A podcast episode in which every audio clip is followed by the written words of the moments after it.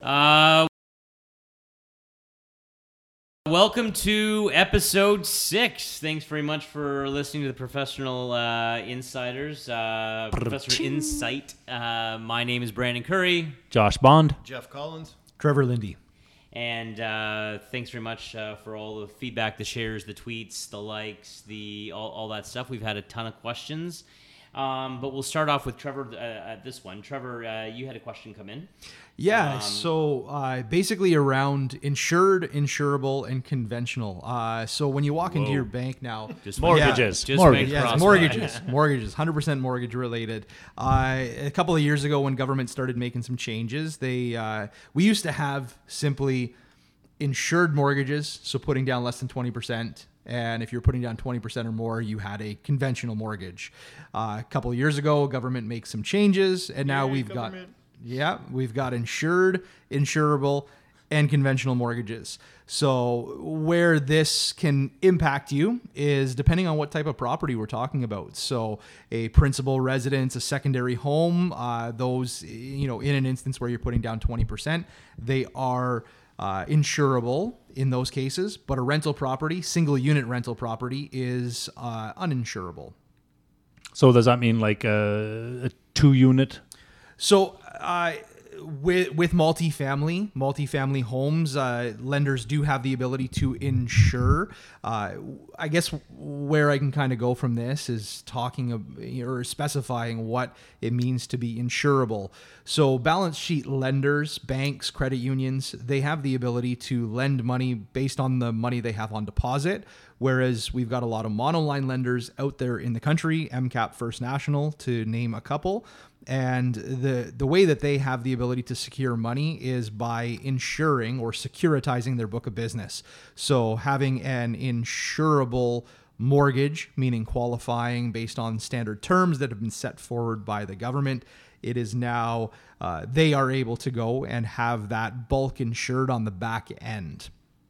So now, uh, just to clarify too, there's different rates, uh, Yes. mortgage rates. So you want to touch is. on that because I've been like that's confusing. Yeah, so uh, I I've noticed I say so a lot in these episodes. I'm gonna try and stop that. Anyways, So So exactly, hundred percent. Uh, to start, the best mortgage rate that you're going to get is by putting down less than twenty percent on a house. An insured mortgage is going to be the very best. The reason that is the best rate is from a cost perspective for the banks, credit unions, and monoline lenders. Is the default insurers, CMHC, Canada Guarantee and Genworth are protecting their book of business for them. Uh, it's a client paid insurance premium, so that's where you're going to get the very best rate. So I find that interesting. Actually, the you put down less and you get a better, better borrowing rate. For the most part, So you almost get punished if you have lots of money put down. Well, that being said, though, the second best uh, mortgage rate that you can get is if you're putting down 35% or more. The reason behind that is an insurable mortgage for a lender is they they pay premiums based on the loan to value. Just like yourself, when you're putting down five percent on the house, your highest premium is going to be at five percent. Then you put down ten percent, it's going to be a little bit lower, fifteen percent, you know, twenty percent, and so on.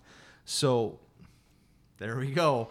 Well, that's interesting because for years and years I've told clients the magic number is twenty percent down to buy, and really it's thirty-five percent, right? You know what? That it used to be the case. Twenty percent, absolutely, because of the cost that you're saving.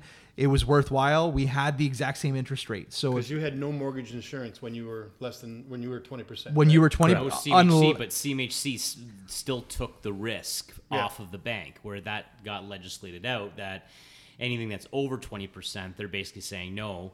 Uh, financial institutions, you have to be on the hook for those mortgages now. So Yeah. if you're technically, CMHC is only one of the insurers, right? One- yeah. As, as an, yeah. most people know CMHC because they are the Crown Corporation, Correct. but uh, we do have two independent or two private uh, default insurer companies in Canada. Premiums are all the same. Doesn't matter which one you go to. So if you put down twenty percent versus thirty-five percent, you'll have a better rate at thirty-five percent Correct. than twenty. Correct. Can Yeah. you give us a, Trev, just a loose example of just say on a three hundred thousand dollar property, um, if I'm putting twenty percent down, versus like Versus 5% versus 35. Five Yeah, so- and maybe let me- 50% if you can. Why don't I pull up a rate sheet? I'll pull up a rate sheet, be able to take a quick look at that, and give you guys an idea. Uh, bear with me for just one yeah, minute. perfect. Here we yeah, go. my, okay, perfect. My Awesome. intention is not to put you on the spot. Yeah, no, no, no, absolutely. So just to give you an idea here, uh, going to my trusty friends over at MCAP, I really like doing a lot of business with them. But to give you an idea, if we are talking an insured five-year fixed right now, so a lot of people What's standard, the date there, Trev? Say The date on this one is May 3rd, two th- uh, sorry, 1201 a.m. that Okay. they came into effect. Okay. So that being said, uh, uh, the standard fixed they're offering is 3.64%. So this is with five percent down. Fi- less than 20%. Less- so less whether 20 whether you do 15, 10, doesn't matter. As soon as you put 20% down, their insurable purchase or transfer rate that they're offering right now is 3.89%.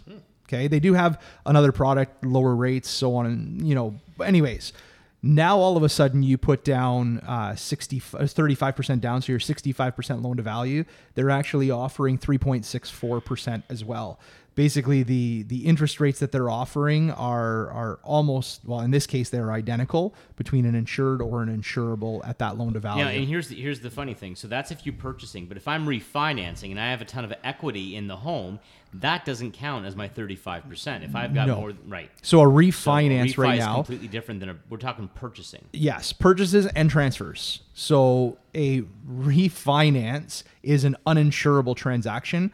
A rental property is an uninsurable transaction. And as an example with MCAP, because I'm staring at the rate sheet right now, you'd be looking at 4.09% for a uninsurable purchase, regardless of what you put down. regardless of what you put down. Yes. In theory, you're putting down 20% what's a transfer? more in those. Uh, what's a transfer for all those that are listening? A transfer would be I have my mortgage over at institution A and I'm shopping it around. I'm trying to get myself a better rate. I'm not looking for any new money. I have not refinanced my mortgage at any point, and I look at transferring it over to a new lender. I would be entitled to either their insurable transfer rates or their insured transfer rates. Cool. So Okay. hopefully that uh, that clarifies that or answers those changing, questions. so you better talk to an expert. Talk- Absolutely. Talk to a broker. Absolutely. Speak to a And you know what? The the benefit of talking to a broker versus talking to a bank is we know We could do a whole podcast. well, I, I absolutely. I just touching on the fact that you know when you're dealing with the bank or the credit union, they're not really looking at things in the same perspective as a broker strategically to essentially put you in a good financial position for years to come. So contact your broker. Hundred percent. Okay. Um, and then there was, uh, oh yeah, there was a there was a question about. Um, uh, we, we got into, you know, what was sparked it was because. Uh, Ah, thank you, got me back. um, Nice. So back in, uh, so as we know, back in 1968, RFK got uh, assassinated, and that's what sparked this conversation. So basically, then they they uh, Robert F. Kennedy Okay. uh, got assassinated, and JFK so was a bit before. uh, back in May of 1968. So, anyways, what stopped it is because then there was an article published that if the if JFK and RFK were alive today, they would be true multi-billionaires, um, and uh, you know, uh, you know, basically that is what they're, uh, this person turned around and said, "How is that even possible?" You know, they made a Trump reference. I'm like, no, they'd actually be actual billionaires, and you know, where do they get their money from? And I just So not said- paper, not paper billionaires. yeah, not paper billionaires, actual billionaires. And I said, well, I go, it's funny that you said that. I go, do you know where uh, Joe Kennedy, the father, actually, you know, got all of his money from? And it was an, it, it was bootlegging essentially is where he got his initial money. Prohibition? Uh, uh, yeah, before prohibition, he actually had the rights to um, to uh, Gordon's gin. Actually, Well, you got enough booze back I- there I to do. bootleg, I so work- let's just yeah, start so doing that. um, basically is where he had the rights, and then he, you know, you know, back in those days, pre pre pre prohibition. Then he made his money in the stock market pre 1929. He it was before there was anything such as insider trading. Um, and ironically, he got some tips, and then he sold before the market crash of 1929. And ironically then got appointed uh, head of the SEC when it was formed in 1934. So since then, the family really hasn't done anything besides politics. They haven't really done anything like started any major corporations or anything of that nature that would uh, justify their wealth. Robert was a legal beagle, though, wasn't he? Oh yeah, Robert. Robert was. Yeah, he was the attorney general. Um, but I mean, they all had great positions in government, but nothing like they, nothing that people would be like, oh yeah, they're definitely going to be billionaires. Same with the Rockefellers. They really ha- they've held assets, but they've got an inheritance tax in the United States.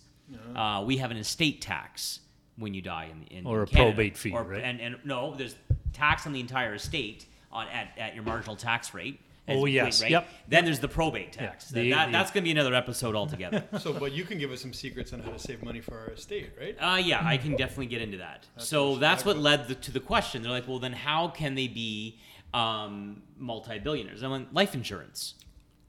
That family, there's- there's you can Google it. There's articles all around it.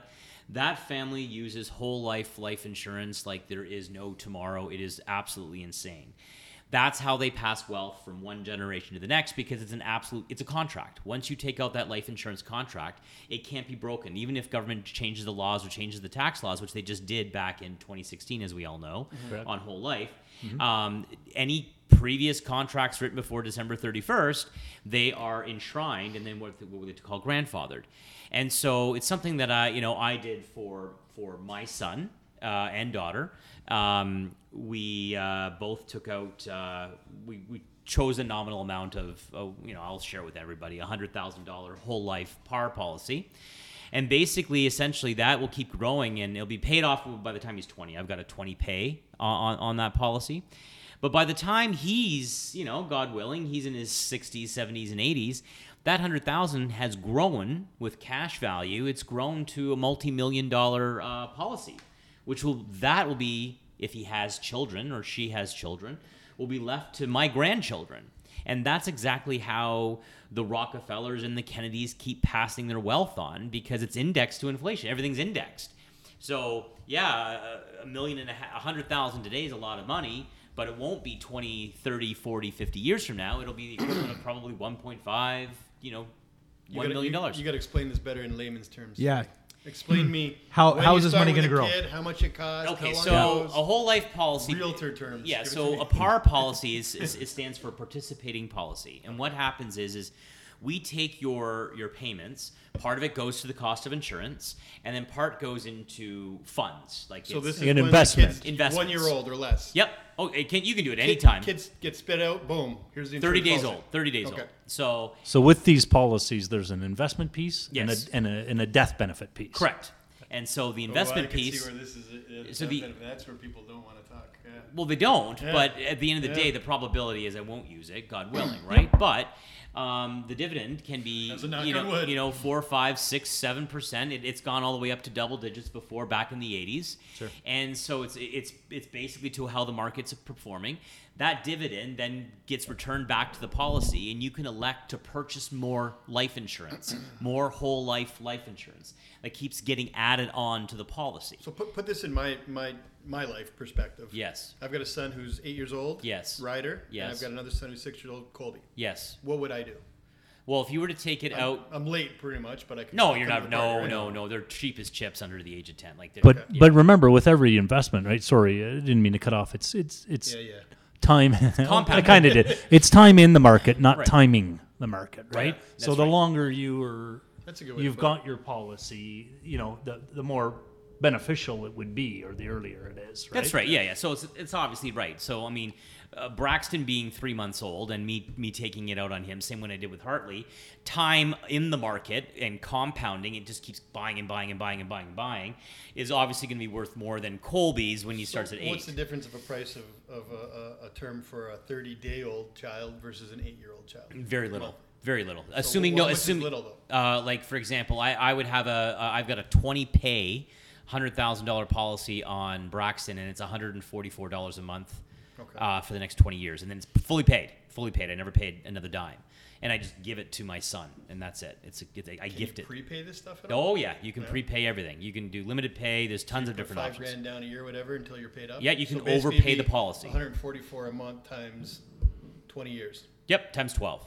and that's that's the cost. And then does and it then- go up yearly with inflation? No, at all, no, no. That's locked that's the whole point of par. So the sooner you do it, Yeah.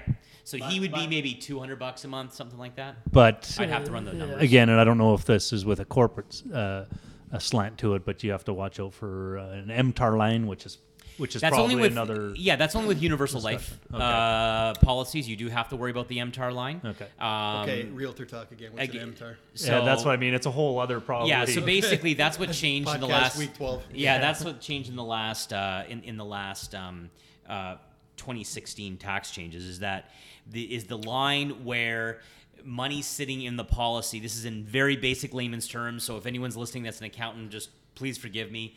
Um, the MTAR line was how much cash can sit in there tax free, Mm-hmm. and then once you wa- once you went over that line of growth, then CRA would start taxing that uh, universal life policy Okay. the, the growth. But um, that got lowered back in 2016. I don't have a universal life policy. I just have a whole life participating policy on my children. I just pay fixed rates and then I'm done. It's done. So basically, twenty years you're planning. 20 years, I'm done. So if they're eight years old, is it till they're 28, or is it eight years old till they're 20? no, 28 till they're 28. So you can 20 do years of you can do a 10 pay. Okay, you so can do costs more, basically. Yeah, that's right. It's basically just taking a lifetime of, of, of what would be normally that policy probably would be like 50 or 60 dollars Yep. a month till the day they die and you're just compressing it all into into 20 years right Is, is this a tax write-off? uh, it is not Oh, okay. it cannot I was thinking the exact same But- thing. That's But a I think- question too. But But, I think if you buy through a corporate held, uh, you can defer your taxes You, on the growth, right? de- depend uh, on the growth, on the growth within the policy. So that is where, um, if it's held within a corp, because corps don't qualify for tax-free savings accounts. So we have a lot of corporations using universal life policies within their corporations as as a savings vehicle. That is 100% correct, Josh.